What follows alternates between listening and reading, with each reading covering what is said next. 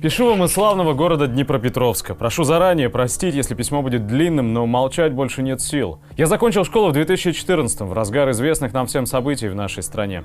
Я был одним из немногих, наверное, единственным в своей школе среди молодежи, кто отстаивал условно пророссийские взгляды на ситуацию с Майданом и последующими событиями. Тогда я считал, что Россия – страна, где все иначе, и те проблемы, которые с каждым годом все отчетливее уносили Украину в пропасть, в России решаются. Кое-как, но решаются. Поднимается экономика, повышается рождаемость, уровень жизни, другая ситуация в образовании и так далее. Эта иллюзия давала мне мысль, что все проукраинские мои сограждане глубоко неправы, они зазомбированы, они поддались на уговоры украинской националистической пропаганды. На самом же деле, казалось мне, идея русского мира должна спасти Украину. В том же году я поступил в наш бывший некогда центром подготовки кадров для ракетостроительной отрасли, бывший ДГУ имени 300-летия воссоединения Украины с Россией. Поступил на экономический факультет. Очень хотелось попасть на бюджетное место, на исторический, но не прошел. И, наверное, слава богу, что не прошел, учитывая, какую историю у нас нынче преподают. События сложились так, что в 2015-м я перевелся с очной формы на заочную и переехал жить в Москву. Не куда-то в глубинку, а в Москву. Мысль о том, что современное российское государство — это некое убежище для спасения единого советского отечества, не покидала меня. И постепенно, со временем, мои иллюзии начали развеиваться, как утренний туман. Поступив в Москве учиться в один из юридических колледжей при коммерческом частном институте, поработав там некоторое время потом, пожив в столице нашей общей родины несколько лет, я понял, что не все так однозначно. Глядя на наших вчерашних соотечественников, выходцев из бывшего СССР, стоящих теперь в очередях за документами для работы и проживания в России, на москвичей и россиян из других регионов, в том числе на людей других религий и другой национальности, пообщавшись с православными, глубоко в кавычках, верующими людьми, я понял, как сильно я заблуждался. Те же болезни, та же гангрена, которая покрывала тело моей родной Украины, есть и здесь. Конечно, есть региональные отличия, частности, например, вместо ярого угарного национализма по Бандере, как у нас, в России более популярен условный монархический патриотизм, замешанный на махровом хрустобулочничестве. Или, например, в России пока не стоит так остро, как у нас, вопрос межрелигиозных конфликтов. Но все еще впереди. Сама система, сам базис не отличаются. Не буду касаться материальной части обучения в наших школах и вузах, проблемы с отоплением, ужасные ремонты и так далее.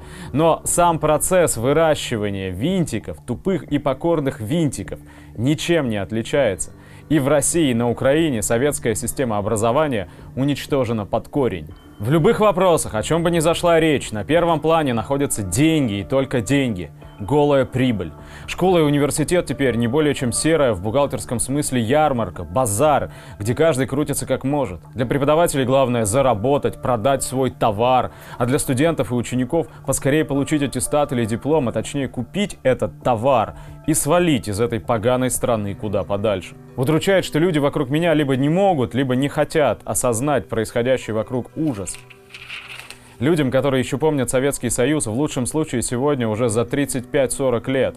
Поколение след за ними – это уже плоды системы образования, которая неотделима от основы, от новой экономики и другого способа ее организации. Я продолжаю ездить из Москвы в Днепропетровск и обратно и постоянно вижу, что базис, а вслед за ними настройка, одинаковы, что разговоры об особом пути украинцев или неповторимом уникально русском мире – полная чушь.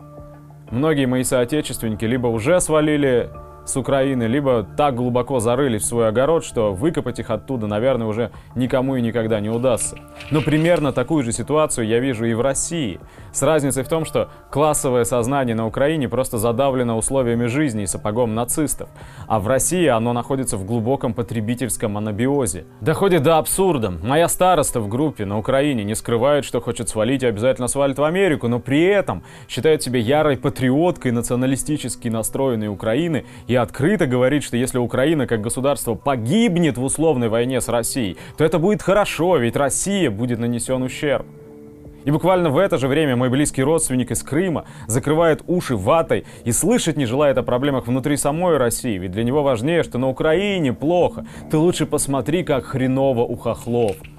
Поймите, нет разницы, каким флагом ты машешь, триколором или жовто-блакитным. Для капитала нет никакой разницы. Ты всего лишь винтик, обслуга единиц, которые четверть века назад просто ограбили тебя и твоих близких родственников. Для них ты не более чем чернь, который не имеет права даже ворчать о том, что ей плохо живется. Ее по закону грабит кучка буржуев. Буржуев, которые за спиной у черни прекрасно ладят между собой. Они пожимают друг другу руки и устраивают пышные банкеты. А вы давайте, рубите друг друга словом или делом, вместо того, чтобы стать спина к спине. Им плевать на вопросы национальности, плевать на вопросы гордости и всего остального. Эти вопросы кровоточат для черни. Пока наши народы убивают и ненавидят друг друга, они вывозят ваши деньги за границу и живут в императорских дворцах. Эти конфликты и войны всего лишь отвлечение внимания, пыль в глаза. И неважно, откуда ты и кто ты, из села под Киевом или из деревни в Рязанской области, русский ты или не русский, православный ты или мусульманин, кем бы ты ни был, твой враг сидит в твоей стране, и имя ему – капитал.